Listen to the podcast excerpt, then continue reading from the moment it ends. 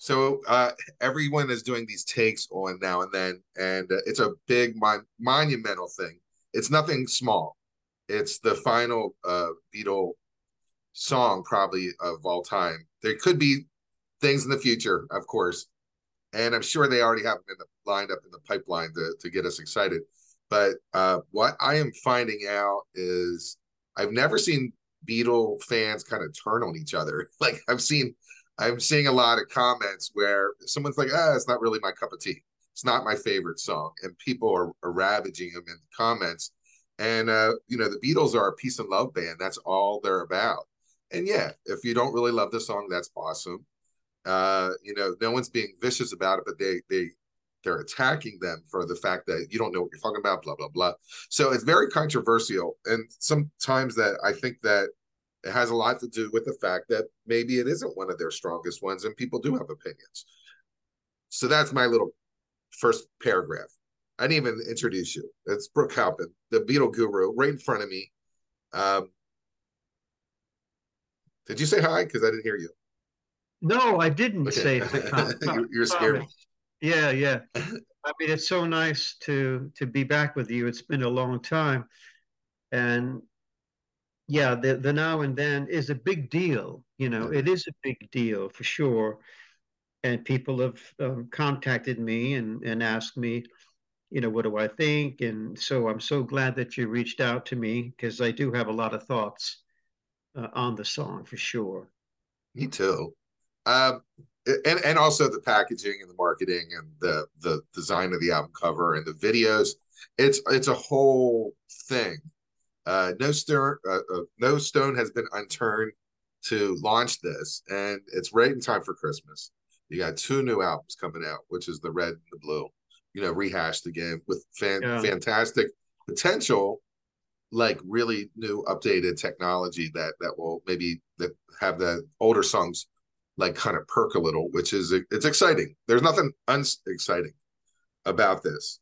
Um, what I was gonna do, because I think I, for anyone who's listening to this, I'm I'm a little negative on it. I'm listening to it a little more, and I'm I'm okay with it, but I don't love it. I think you have a more of a love fest on it. So who wants to go first? well, it doesn't matter. You can go first, and then I can go second. okay. So what I what I was under the impression is that when I listen to this song, it's not that I don't hate it. I just hear possibilities of it being better.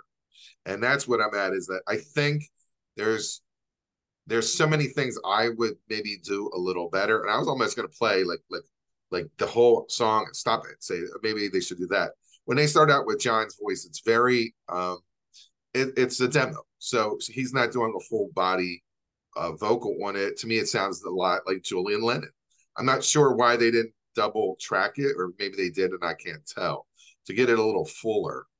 Um, and then, you know, what I, I feel uh, here again, the the sound of this, this here and now, the the vibe. It's a kind of a a drony kind of uh, melancholy uh, song, and it's very popular right now with a lot of singer songwriters like Billie Eilish. Like that kind of vibe is out there. So it's it's when people are like, "Wow, you know, uh, uh, Real Love was like punchy," and um, you know, this song is not. It's not Beatlesque in a in a way. This type of song is really popular to a lot of different people out there. That this kind of slow or like draggy kind of song. But along with that, you know, the technology doesn't kind of match. It sounds to me like this would be if the Eagles put out an album right now, it would be track number four on the second side. It, it's something that you kind of bury away. It's not like it's just not a, a, a, a plus material, in my opinion. Um, when I hear this, I'm like, why, why isn't Jeff Lynne involved? You know, why why isn't he involved? Um, are you writing this? You, I see your mouth like you're ready to go. yeah, I'm ready to go. Yeah. Okay. Well, wait, let, let me go through. I took notes. Okay. Also, like the the background vocals of um, Paul or Ringo or whatever are, are very buried in the mix. The slide guitar, I know that Paul really, I, I mean, he has mentioned that he's not a big fan of the slide guitar being used, but he's using it in this song, and it's not that great. The slide guitar, it's okay. It's not great. Um, the strings, I like it, but it's buried kind of in the mix, and it w- I would like it, and I see that it, it increases as the song goes, but uh, there's a lot of opportunity for maybe different like soundscape instead of what they were doing. Um, and then at the end, my wish would have then they would have brought some horns in at the end too, and kind of ended like uh, uh, and, uh, for no one at the end, where it just kind of ends the, the the horn sound. Um, for fun, it would have been great if they brought the kids in, the grandchildren, and have a separate song that would have been like they're playing around with it and, and coming up with different options with it too. Um, and also maybe even bring in a better like producer like Beck. So this is like a whole separate song. This is a, a, a fantasy wish list that I had. Hmm. Um, I think the the piano is too high in the mix. Uh, you can't hear the bass. So we talked about the strings. The guitar lines that George has is like a little jazzy vibe. You got to put your headphones on to listen to it. It's kind of cool, uh, but you can barely hear it, you know. And uh, again, I said the slide guitar not necessary. Uh, it feels like their production is a little muddy, and and as a fan, it's growing on me because I want it to. Like, if I wasn't a, a Beatle fan, I would listen to this once and move on. But I am a Beatle fan. I've listened to it at least 50 times now. The video that came out is just a, like a tearjerker kind of, oh, there they are. They're having fun.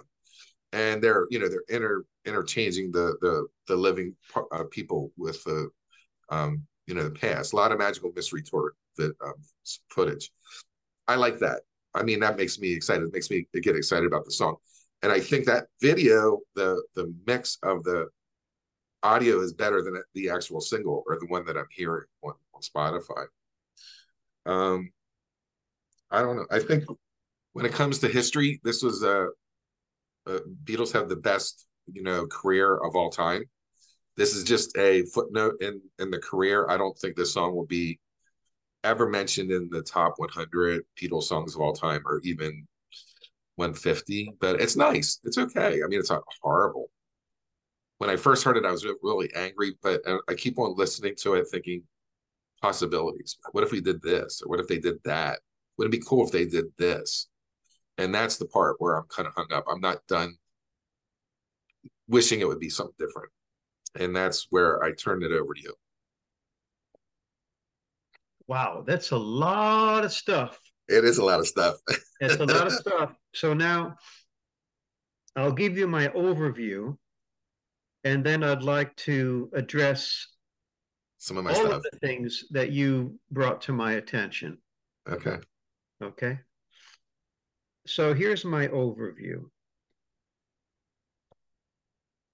It's remarkable and it's extraordinary that they were able to do it because we know that they attempted to do it in 1995, 94, 95. And George was the one back then who didn't like it. He didn't like the song. Mm-hmm. And he didn't like the way it was put together, the structure. He didn't like the structure of the song. So that was one of the main reasons why Paul and Ringo just said, okay, well, fine, we're not going to finish it. And of course, then there was the technical problem because back then, the technology that was available to them, they weren't able to isolate John's vocal from the piano track on a flimsy little cassette tape that he made at the Dakota. You know, back then everybody was doing that. I mean, I had a cassette tape recorder, and I have got, got a thousand cassette tapes here. But the quality is not, you know, they're not great. They're just sort of a demo, just, oh, yeah, I want to remember that song, you know, kind of thing. So, but they were able to, which is remarkable, to actually pull and isolate the vocal from the piano from the cassette tape. And that in and of itself is is amazing. You know, mm-hmm. when you stop to think about it, you know, just from from that perspective, it's it's extraordinary that they're able to do that. And when you hear, and I've heard, I've heard John's voice now, solo, you know, without the band. I mean, I've heard it because um, people send me this stuff all the time. And and before the song was released, I heard it, and and somewhere along the line, I heard, and now and then, you know, without the piano, just his voice, and I went, oh my God, you know, it was it is his voice is the song, and I think at that place in his life, uh, the you know, second half of the 70s at the Dakota, when he was staying home with Julian, he was not recording in the studios, he was not performing anywhere. But he was writing because he's a writer. I think that it's the, very sincere vocal. I think that John means what he's saying. I really do. He sounds very good and sincere. And I honestly, this could be quite a quite a, a debatable issue here. When I look at the lyrics and I go over all of the lyrics, and I say, okay, well, who was he singing to? Who was he singing to? Well, now he was lamenting, he was back with Yoko. You know, we we know that, right? Mm-hmm he was singing to Paul. I really honestly believe that this is a love song that John is singing to Paul. Now and then, I think of you now and then. And he did think of Paul now and then. He wasn't thinking of Yoko now and then because he was with Yoko 24 7. So, which for me adds a big sort of an emotional, historical mm-hmm. love between these two incredible writers and musicians uh, who, at that time in the late 70s, were, were not together. Now, in terms of the the production, because you mentioned quite a bit about the production. The, the the overall track could be brighter in tone. Mm-hmm. It could be brighter. It sounds a, a, little muted. Not his voice. His voice no. sounds fantastic. I but agree. The piano, the piano and the acoustic guitars, they they just don't. They're not bright. You know, I mean, with some EQ. I don't know why they didn't brighten it up. You know, I don't know. That's a good question. Uh, and Paul was the producer on this. It's my understanding, right, Tom? Paul, yeah, Paul. yeah, yeah, definitely. Uh, and, and, Giles. Oh, Giles produced it with him. Yeah. Okay. Well, I don't know. That's a good question for both of them. But anyhow, now that I've said that, and then there's George, right? The guy who didn't want to finish the song, who didn't like the song. But you have to have George on the song for it to be a Beatles song. So what is George, what is he doing on the song? He is playing rhythm guitar with Paul from 1995 or late 94 or, or early 95. He's you and you can see it in the video. Mm-hmm. You know, with George, they're playing rhythm guitar together, both the same chords, the same registration on the guitar, first position. But his lead guitar part, as you had mentioned, is like, what? What is that? You know, mm-hmm. in the background, they'll hear a little lead. But why, if they want this to be a Beatles song and they want George to be on it, even though he didn't like the song, they could have done more with that with George's George's electric guitar part, his lead yes. guitar part from back in the 90s. They could have done more with it. They could have moved it around. It didn't have to be exactly where George played it.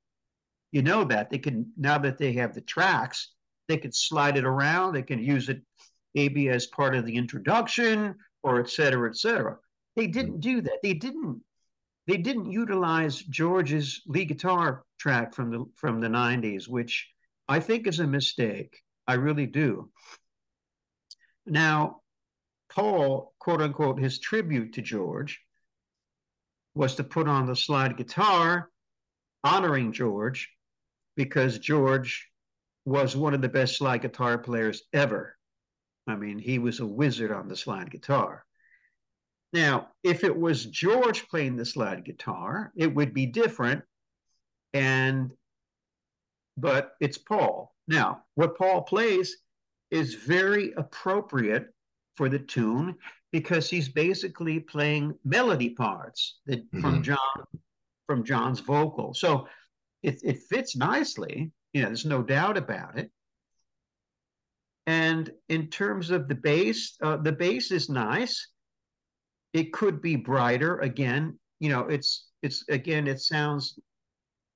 It needs some boosting. It needs some mid-range boost. or something to to make yeah. it pop a little bit because McCartney's playing some nice notes. I was able to to hear the notes.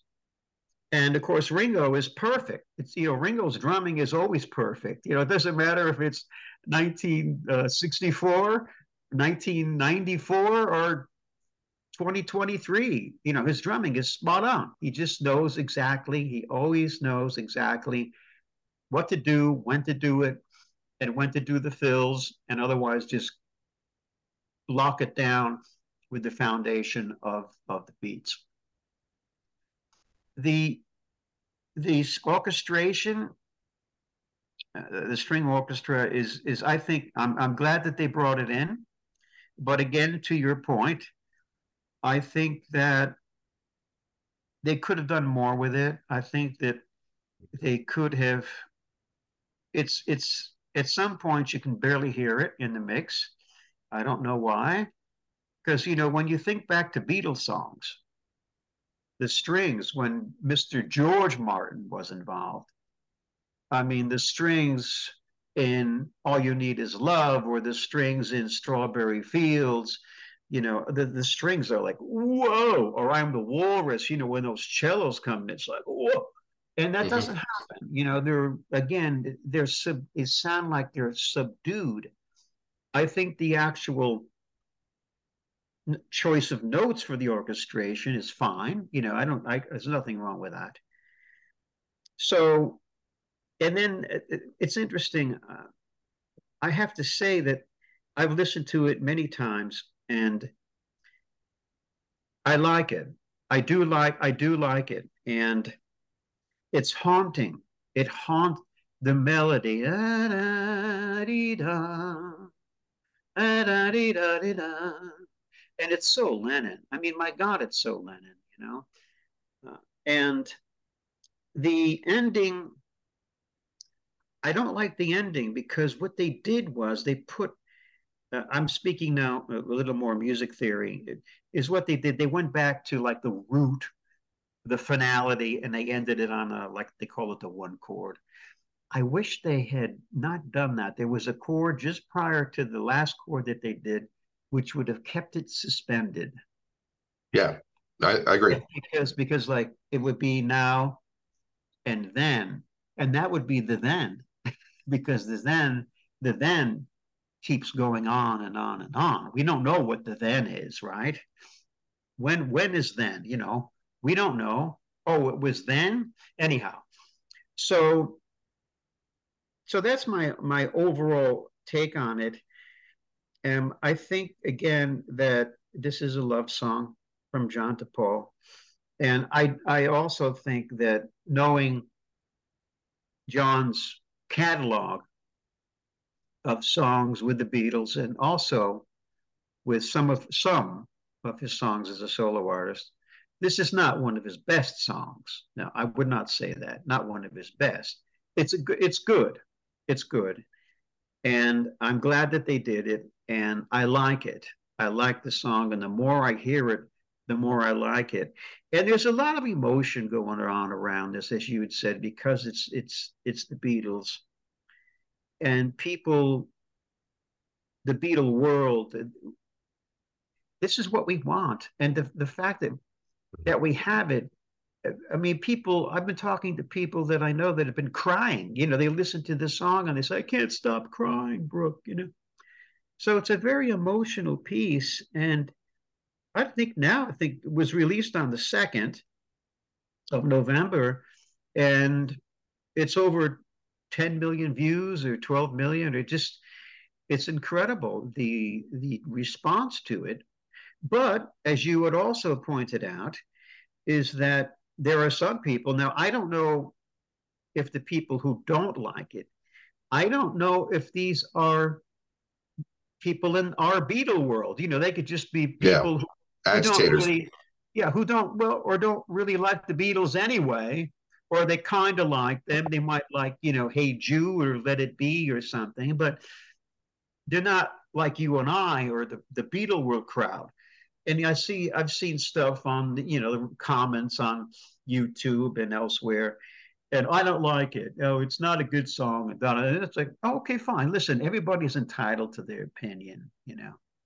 But in the Beatle world, I would think that most of us like it. Some of us love it.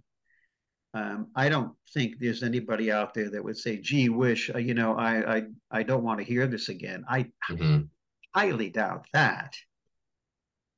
So so that's my my overview. If you have any any questions for me, furthermore, you know, please, I'm here. Uh, I'm I, yeah, I got you. I got, I got more questions. So, would you call? The, I mean, like, it's too early to tell. Would this be in the top 100 of your your tracks though of all time? Of Beatles songs? Yeah. Wow, 100, huh? That's liberal. It's like, I mean. Yeah, yeah, 100. Um, it wouldn't be in the top 50.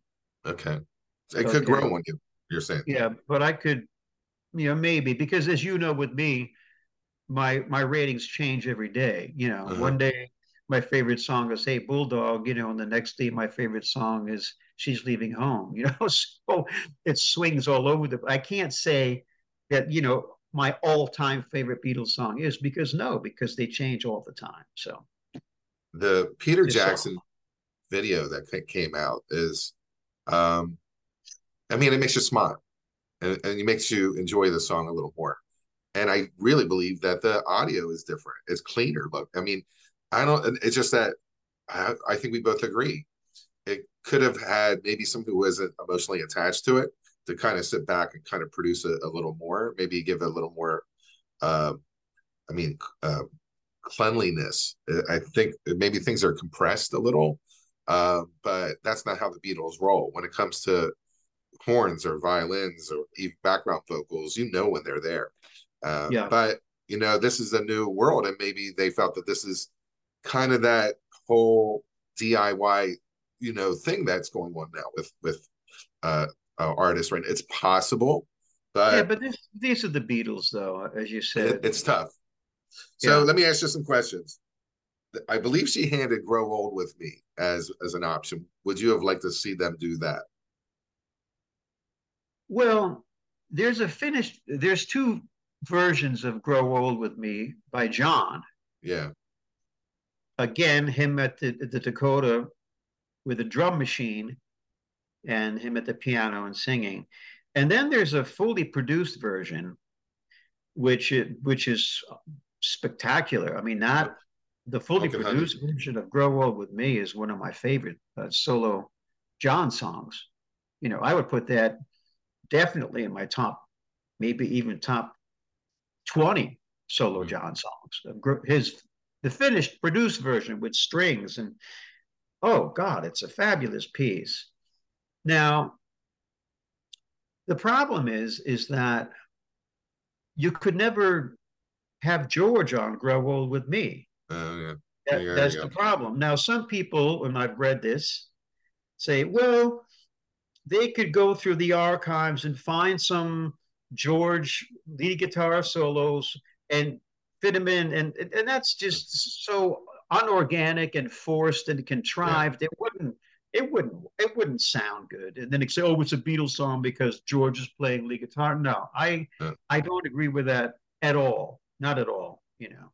I know that they did that with the Love soundtrack. They were moving, you know, guitar parts around, drum parts around. It made it very interesting. But it wouldn't it wouldn't work. That that to me would would not work. So if anyone were to do something with the basic tracks of Grow Old with Me, it would just be Ringo and it would be Paul. But as I said, the finished produced version of Grow Old with Me with the strings is so finished and so mm. magnificent. I don't know how they could even make it any better, Paul and Ringo. I wouldn't touch it. Yeah. Well, you yeah, what you just said about George is the answer. Um and and I agree. It's a fantastic song. It's a great late Lennon song. It's one of the best. It really um, is. Yeah. Okay, so we know that Paul. I mean, like are these Beatle things? They they are not. They don't just happen. Like the marketing just popped up. We talked about the. You know, there was a buzz about AI and the possible song, and then there was a timeline of how this is all rolling out, along with the the red and blue that's not there.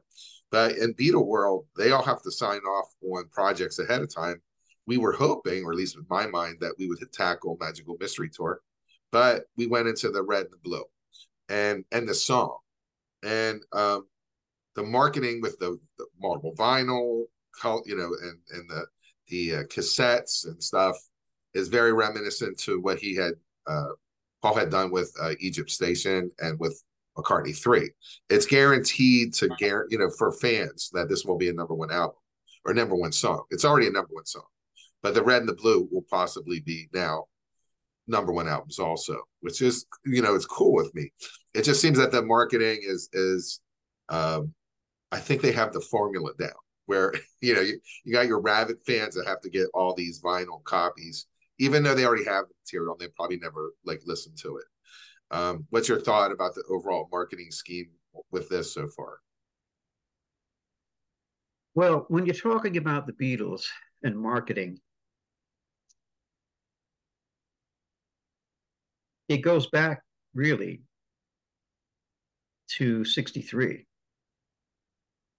in the UK and 64. The marketing in 64 was mind blowing. It it completely covered and blanketed the United States totally coast to coast, every state, the marketing effort that was going on in 64, everywhere you went, every single day in 64. There was always something, certainly on the radio.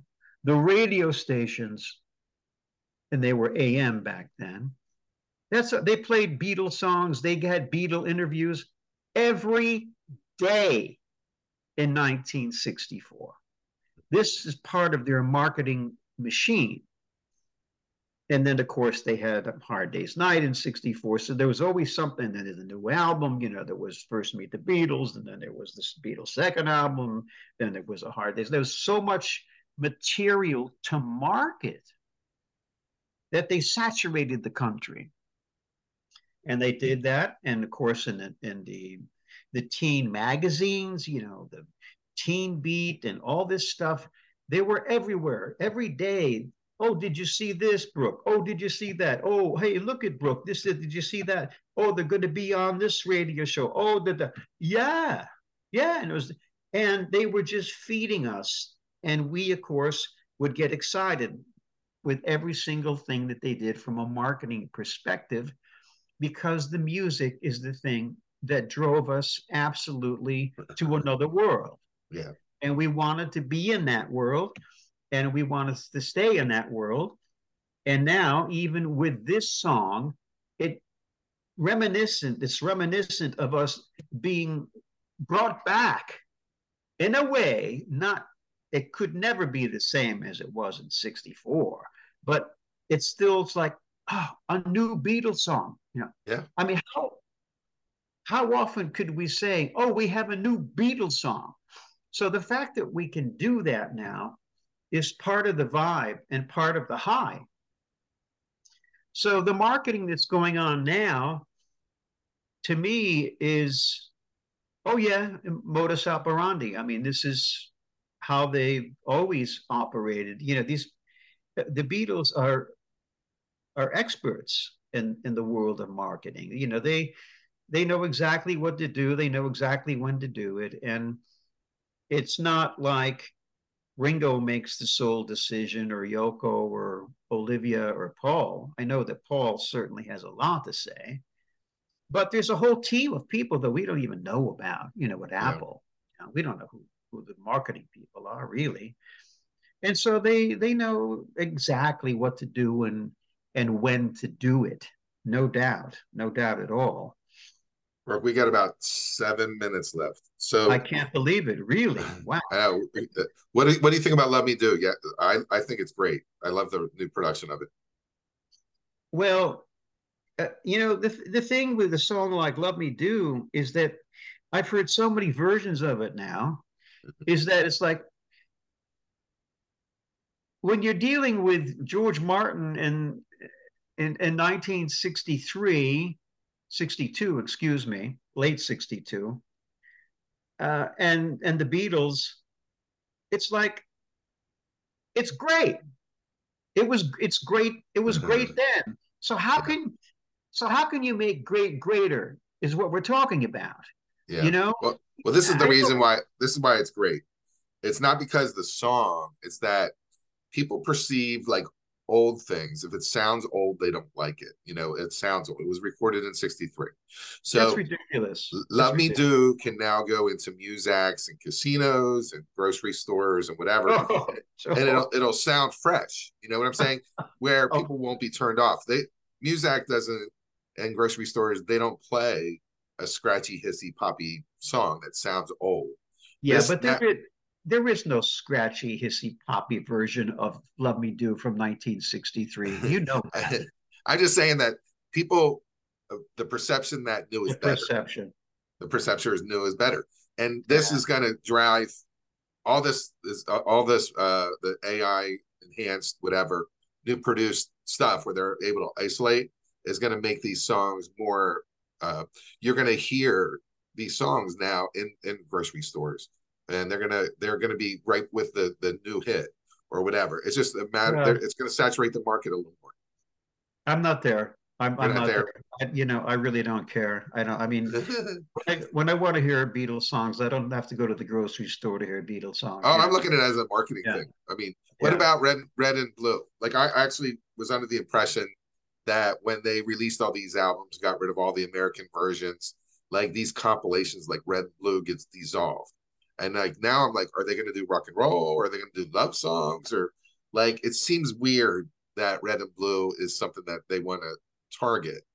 But what's your thought on that? Again, I don't really care.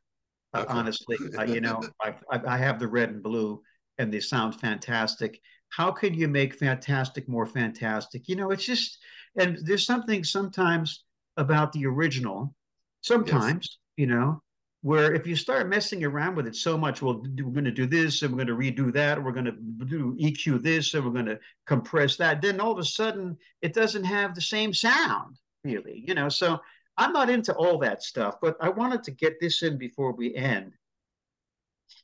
People are saying, well, this is the final Beatles song. And I'm going, I'm not so sure. No. I'm not so, sure because there certainly must be things in the vault between 63 and 70 that the Beatles recorded, the four of them. And for whatever reason, they said, ah, no, that's not, no, no, we're not going to use that. No, we're not going to use that. We're not going to use that. Now, they're probably in the vault, but here's the thing. They were rejected back then at the time. So we know that they're probably not going to be the best Beatles songs. But if there are what I'm talking about in the vault, and the four of them between 63 and 70, then they are clearly new, would be new Beatles songs for the world. And I'm hoping that that could happen. Now, there's also the Carnival of Light. You've heard of that? Oh, yeah. Yeah, that's Paul's been hiding it for quite a while. But that, I believe, is all instrumental, electronic piece. Uh, his, I don't know. I suppose maybe he and Ringo could put some vocals on it. I don't know. He might do something with um, with Carnival of Light. I don't know. So that we'll have to see what he does with the Carnival of Light. And then we know that I know for sure that jo- John was recording a lot more on that cassette tape in the Dakota between say 75 and 80 for sure. He's got i'm sure a lot more songs that yoko has but then again they can't be beatles songs because george is not on them. Yeah. Yeah so. you're right. That there's a that box that had the cody years it was a like 20 30 tracks of him like you know like demos right that was on there at one time. That's right. Yeah. mm. well i feel good. I feel i feel cleansed I was really kind of nervous as to how you would uh, take my feedback. I think we're almost in agreement, which is kind of the, the part where that's when I like it when I feel that that I can get if if the Beatle guru likes something and I I'm in sync with him, I feel I feel like I'm I did the, the right thing because the song has grown on you. It's mm-hmm. growing on you.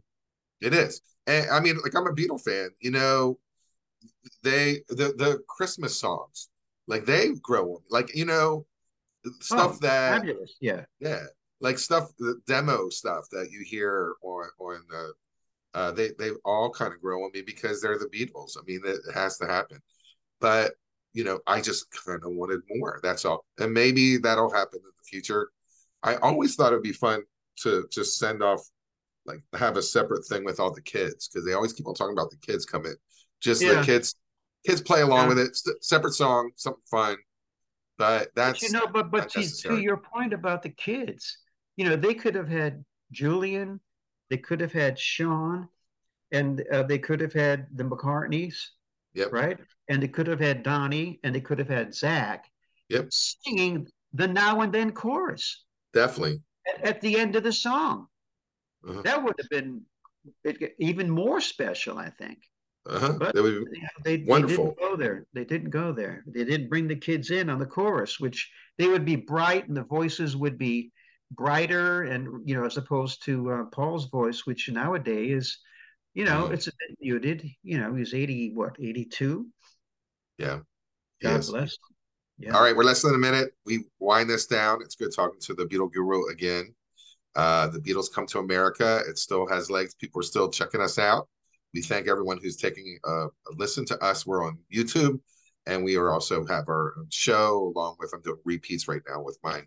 The Beatles, uh, the something came from